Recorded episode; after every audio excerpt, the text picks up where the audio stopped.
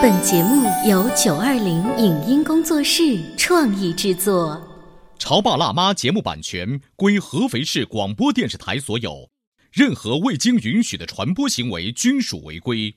欢迎与920影音工作室沟通合作事宜，电话055163509356。你有你的钻石金龟婿策略，我有我的全家海岛游计划。你扛着单反泡妞马不停蹄，我为孩子捕捉成长的美妙瞬间。你忽略我的魅力，我会证明这是谁的时代。你否定我的生活态度，我决定我的人生蓝图。帅哥巨男靠边站，有了宝宝的潮爸魅力更爆发。窈窕美女靠边站，有了宝宝的辣妈魅力更火辣。我是辣妈，不是老干妈，我为自己代言。我是潮爸，不是太阳能浴霸，我为自己代言。潮爸辣妈。本节目嘉宾观点不代表本台立场，特此声明。自打怀孕以后，有的妈妈就会患得患失，生怕自己的孩子受到一丁点儿的伤害。孩子普通的咳嗽会引发妈妈怎样的联想？一宝看书养，二宝当猪养，体现了父母怎样的育儿观？为什么说对孩子过度的关心是家长自身的一种病？这种被害妄想症追根溯源是由什么引起的？欢迎收听80后时尚育儿广播脱口秀《潮爸辣妈》，本期话题：你有被害妄想症吗？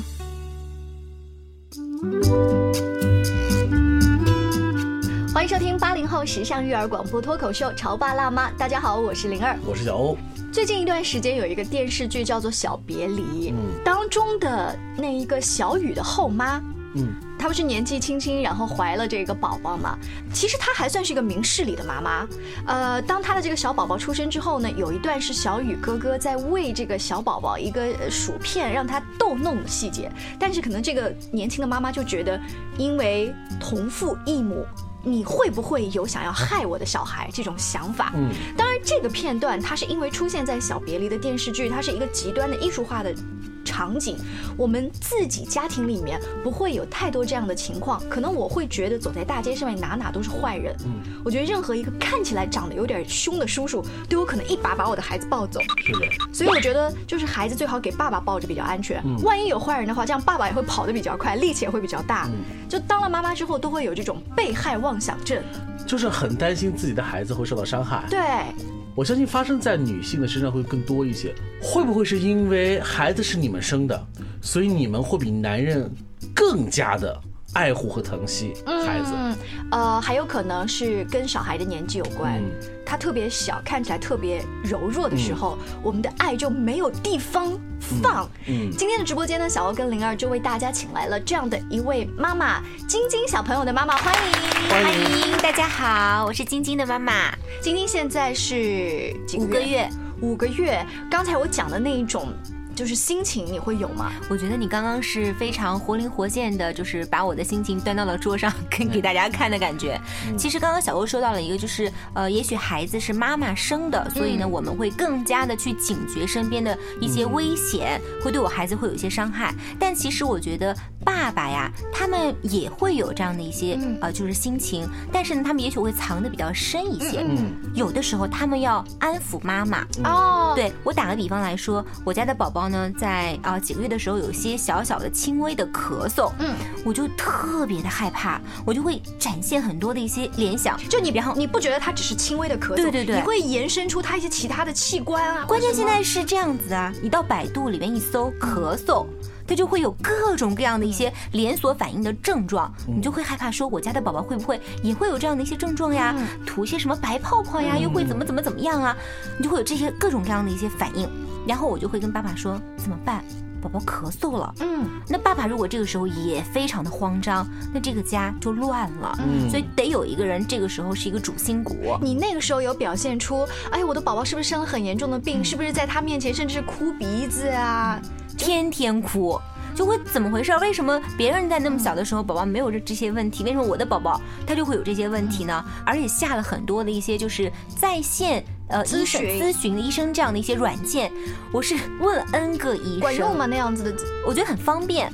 方便，但是它会让你从比如咳嗽这个小的现象得出一个没什么大事，或者我要就这件事情带他去医生那望闻问切好，还是说它让你变得更焦急？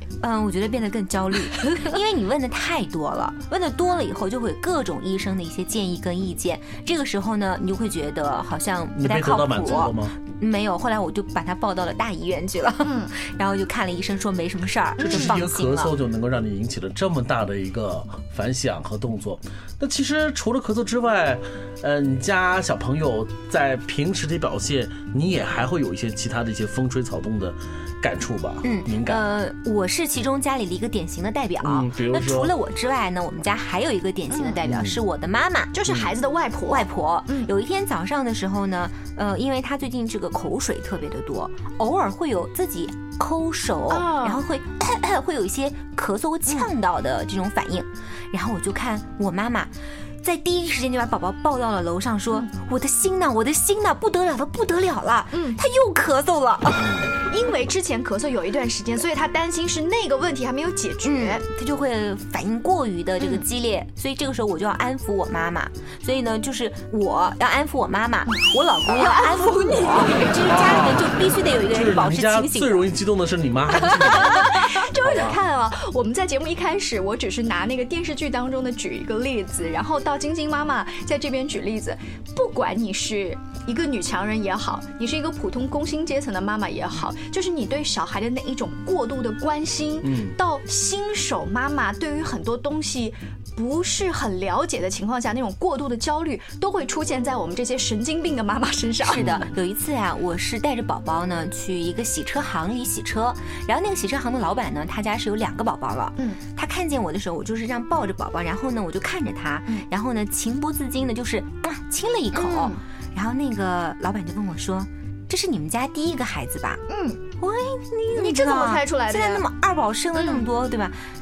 因为你看他的眼神是不对的，就是满满都是爱，就是那种要溢出来的感觉。你的意思是生了2宝和3宝之后，这就是满满都是嫌弃吗？是有这么一句话，是1宝看书养，2宝当猪养。就1宝的时候什么都看着书呀，书上怎么说就按照这样去做，但2宝你有过经验了，什么事儿你就觉得就那么回事了，你就不会太去关注了。所以说2宝是东奔可怜。但是相对的，他可能会比较自由。给大家举一个例子，就是小宝宝刚刚要学走路的时候，因为过度的这一种关心，你觉得家里哪都是危险的，所以会把家里所有有棱角的地方保护一通。然后你看那个玻璃瓶子，你觉得孩子踮起脚来会够到，万一我们家孩子足够聪明，拿了一个东西垫在脚下面他去够怎么办？你会想各种各样电视剧当中的桥段，于是把所有的东西都给收起来。是因为前段时间我有一个好朋友的妈妈来我家，她家宝宝是2周半，一到了我家她就说这个地方需要包，那个地方需要裹。后来他说了很多的一些细节，我倒是觉得真的提醒了我，因为我们家有个小小的那个楼梯，我就害怕说他当时要是学会走路的话，他肯定会一不小心又加快了速度，有可能就会有这种冲劲把他冲下去。然后我就跟我妈妈还有我老公在家想说，要不要把这个楼梯用一个门把它锁起来，像一个小狗一样。但是这样的话又特别的不美观。后来我们想了很多的方法，终于想到了一个，用家里面一个大的椅子，到时候把它堵起来，这样的话大人其实是可以下去的，但是小朋友是不会下去的。我觉得你把那个楼梯锁起来，倒不真的是觉得是一个人特别不正常的事情，因为我看了那个韩国的那个综艺片啊，这超人来了，大韩民国，他们家里头就是哪都有那个防护栏。当时看到之后我觉得惊呆了，我觉得孩子是需要这么防范吗？所以我觉得你大可不必觉得慌张。但是我尽情的做吧。我又想到一件事儿，就是说之前看微信里有一个好朋友，他应该是在我们这个圈里算是一个育儿的小专家，他就给宝宝身上背了一个白色的天使小翅膀，然后呢还有他的这个学步车，还有腿上跟胳膊上全部都有护膝跟护腕。那感觉怎么像是一个学溜冰的孩子才需要的护膝？他是学走路，因为他这个是防止他会撞到头嘛。我就赶紧的问说，这在哪儿买的呀？我家宝宝马上即将就能够用得到了。然后他把链接什么都发给我，我就准备放在购物车里面要付钱的那一瞬间，我就说这个挺好的，我要和我另外一个朋友分享。他就当头棒喝，你为什么要买这些东西啊？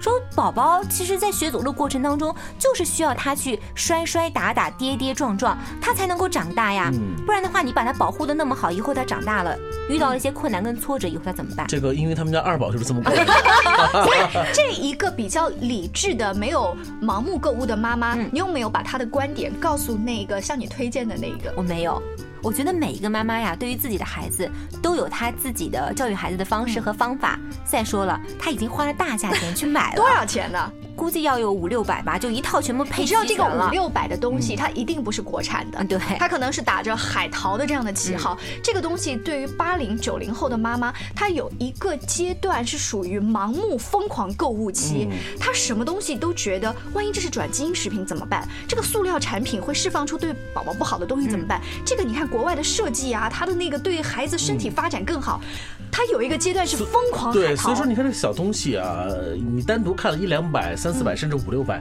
其实这个价钱并不是很高。可是问题是不只吃这一个，肯定有 N 个，你很可能每天都要买这么是的。所以说这样一来的话，你这个价钱就上去了。其实今天在我们节目当中，我们想有的时候我们对孩子的过度的担心，其实往深层次说，我们真的是有一种病，这种病叫做被害妄想症。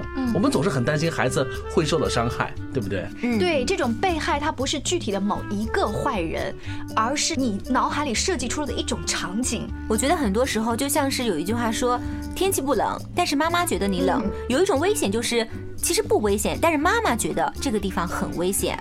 但是很多时候会觉得他还小，这个时候是需要我们保护的。慢慢的他长大了之后了，也许我们就能够放手了。哎，那你是那种能够听进去别人提出完全不一样的意见的妈妈吗？就刚才给你推荐那个护膝和小天使翅膀，这是两个完全不一样的妈妈，他们的育儿风格。我其实后来是听了第二个妈妈，我倒是觉得她的想法我是能接受的，但是呢，我也不否定第一个妈妈，因为毕竟那个天使翅膀很漂亮。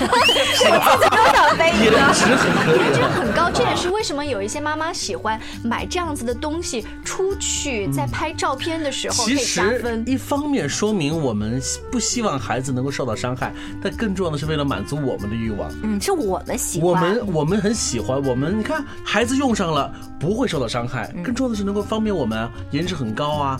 所以有的时候你会想，可能是先满足了我们的私欲，然后再考虑到孩子是否真的需要。因为他还小，现在什么都不知道。最痛苦的应该是老公，因为老公本来又想粗枝大叶的去养孩子，抱这个 open 的心态，然后呢又不想被老婆掏掉那么多的钱包。对，所以这是一个很纠结的问题。但是我相信这个问题一定不是个例，比如说像晶晶妈妈，像每一个妈妈在出生了孩子之后，一定都有这样的考虑。是，你还说妈妈好，我觉得爸爸可能有的时候也会很担心。还记得我们的另外一位嘉宾主持红哥，当时他们家仔仔在生下来的时候啊，还住在医院里头，他就坚持要睡在什么地方呢？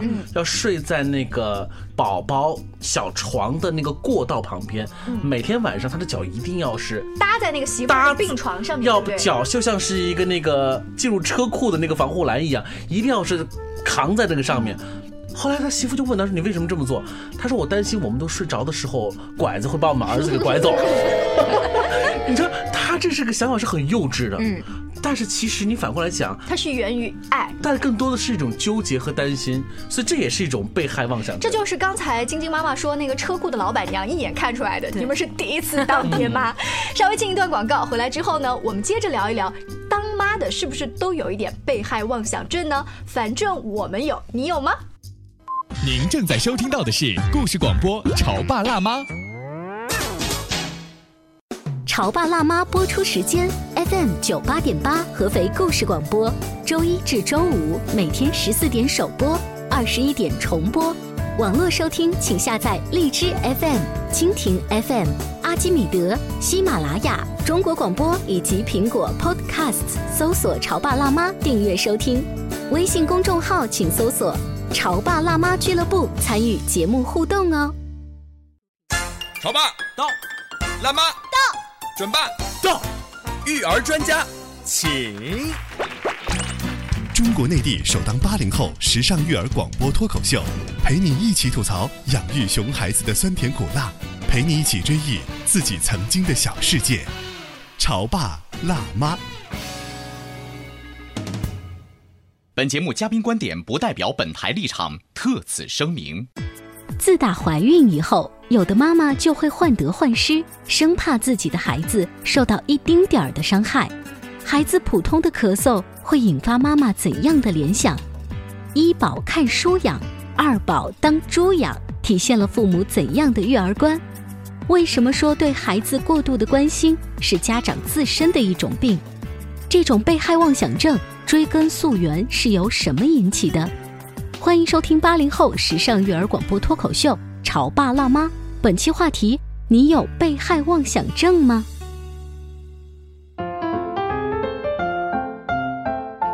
稍微休息一下，欢迎回来。在刚刚生宝宝的那一年，很多妈妈都说我们是蛇精病，现在网络上很火的一个词。从小宝宝刚刚还在小摇篮里面的时候，你会担心他哭得太大声，他是不是生病了？他不哭，你觉得你去听听他的心脏，听听他的呼吸，对不对？到后来长大一点要吃辅食的时候，你觉得这个小番茄就是圣女果，到底能不能把它榨成汁给孩子喝？有人说它是转基因食品，好，给他切辅食的板，要完全换一个新的，家里面其他人不能碰这块板。我买了不止板，还有刀，还有那个削苹果啊，那个专门的机器。然后那天我就跟老公说，哎，把那个钱付一下。说什么钱？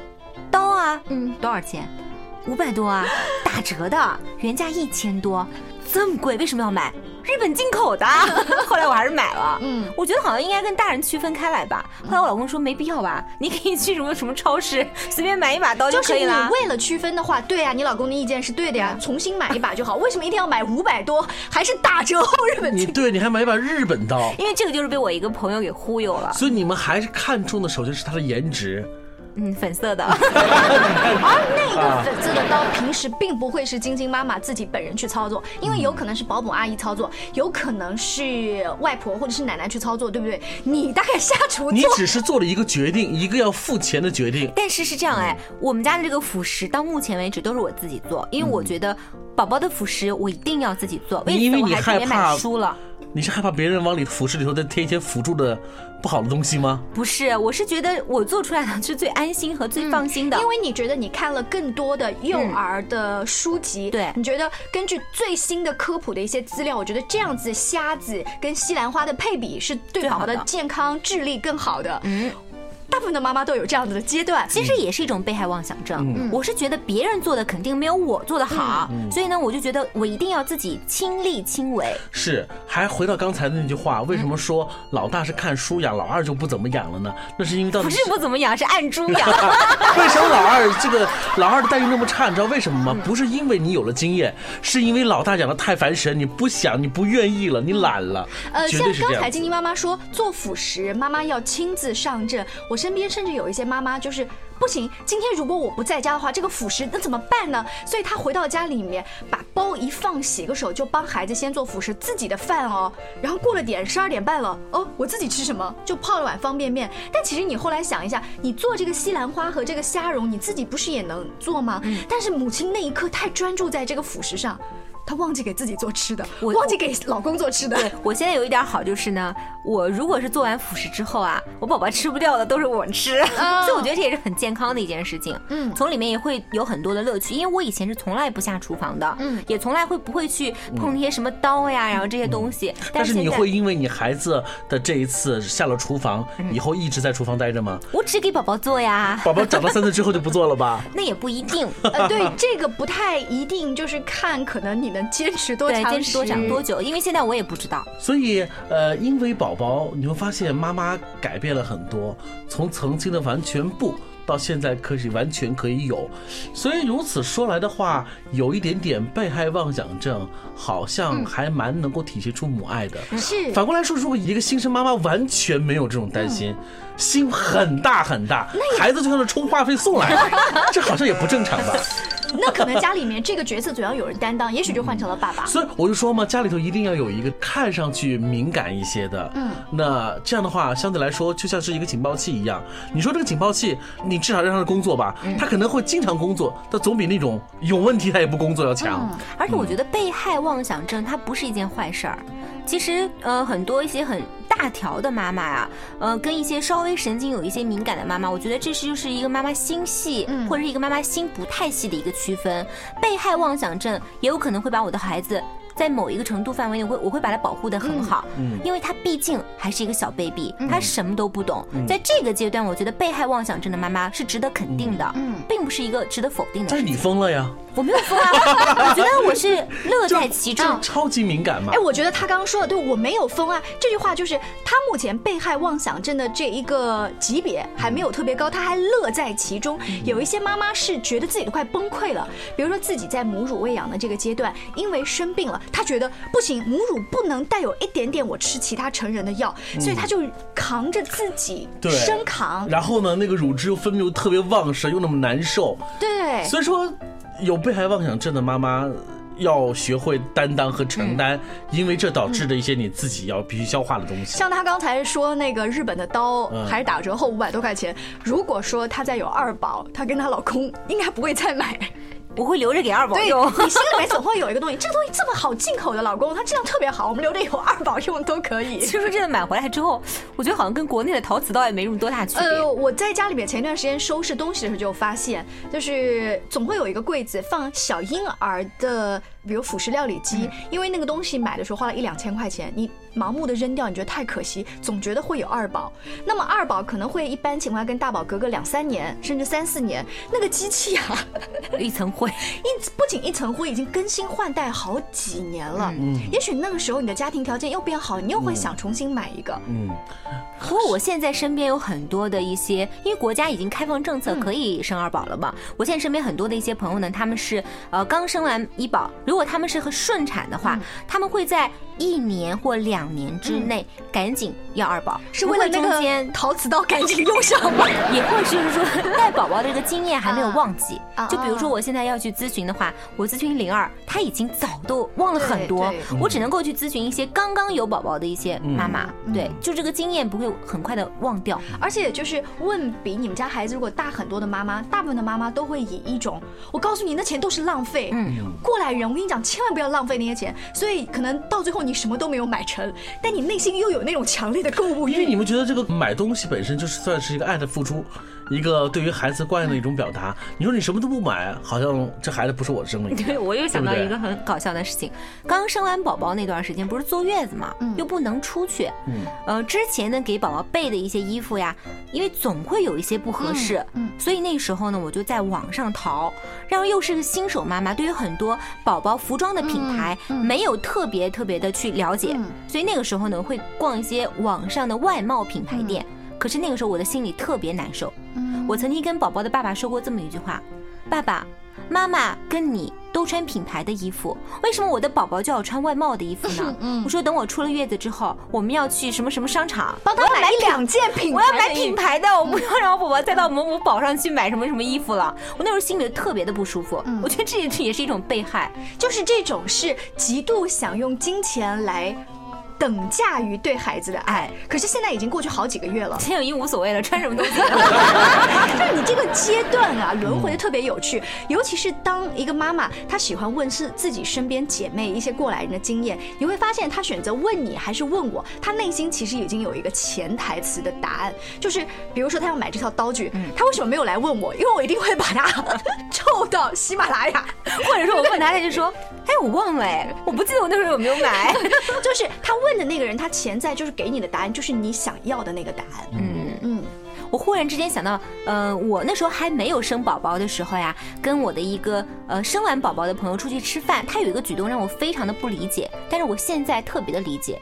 他是到饭店吃饭的时候呢，就跟厨师说那汤里不要给我放盐。我觉得为什么呢？大家都在吃饭啊，你就不能因为你的宝宝就是要吃，因为他要吃进口盐。就让我们所有的人都吃进口盐是甜的，对不对？我们为什么要跟你宝宝一样都吃那种没有盐的汤呢？要不行你也可以就是盛出一碗让宝宝去吃。但是现在我理解了，而且我也懂了，1岁之内的孩子其实最好不要吃盐的。但你会因为就是说他是吃国产盐还是吃进口盐这件事情，我当时就是想了很久，我不太理解，我也不太懂他，可是我现在非常的理解，非常的懂。也就是说你也会是那一个妈妈是吗？现在冲进饭店直接跟厨师你先出来，我来亲自下厨。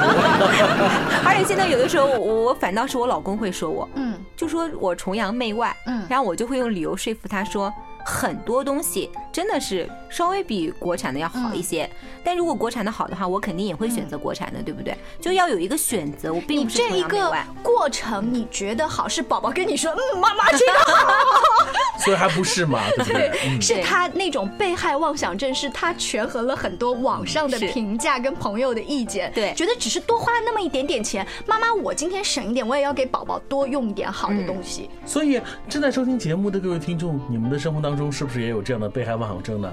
我怕就怕也许这种症状并不仅仅限于新生儿时期，万一如果家长一直都是这样的，那该怎么办？赶紧生二宝吧。这生二宝又也还会这样怎么办？就是他完完全全是纠结的，是焦虑的，那就要看心理医生了，这可能是抑郁症的一个范畴了，对不对？还有很多妈妈就是如果说在生完宝宝之后这个过度妄想的话，她就有可能是产后抑郁，她会觉得谁谁谁都要加害我的孩子，或者是我一定要把所有最好的东西都给我的宝宝。还有的是很多妈妈在生孩子的过程当中她受了一些苦，她觉得过程很委屈，然后家里人又不理解，他才会觉得这个孩子是我的唯一，他要加倍把爱给他，所以他就会心里会有很多的负担。你有没有发现，就是得产后忧郁症啊，不是只在月子里，对于大概5-6个月的这种产假期间的妈妈是最容易得的。等到她6-7个月真的开始上班了，她接触社会了，慢慢的跟姐妹们一开始出去看看电影、逛逛街，好很多。随着孩子也长大，她会发现吃国产的跟进口的也没什么差别的时候，就一切都会很好。可是我们现在再回来，尤其是等以后你再有了二宝，我们在一起说那个粉红色的进口刀这个故事的时候，它是一段很快乐的回忆。对，因为我在买的过程当中，我是觉得我真的是把所有的爱都倾注在了这个购物的过程当中，我是觉得我真的是要给我孩子最好的，起码是在我能力范围之内是最好的。当然了，我们希望新手爸妈还是能够把心放平，还是希望能够多理性的看待我们的生活，毕竟在我们的生活当中，孩子受到的危险其实并没有你想象中这么多。是，对于小宝宝来说，是我们刚才说你吃饭有没有放盐啊，你这个番茄是不是转基因食品啊。对于大点的孩子，你的这种被害妄想症可能就过度焦虑到他的学习啊，他的这个体育锻炼，他的兴趣班等等，是不是就是小别离当中海清的那个角色了？好，这个度大家把握好了没？那些手忙脚乱的日子，被害妄想真的这些症状，广播前的各位妈妈，你们中招了没？感谢晶晶妈妈做客我们的直播间，下期见喽，拜拜，拜拜。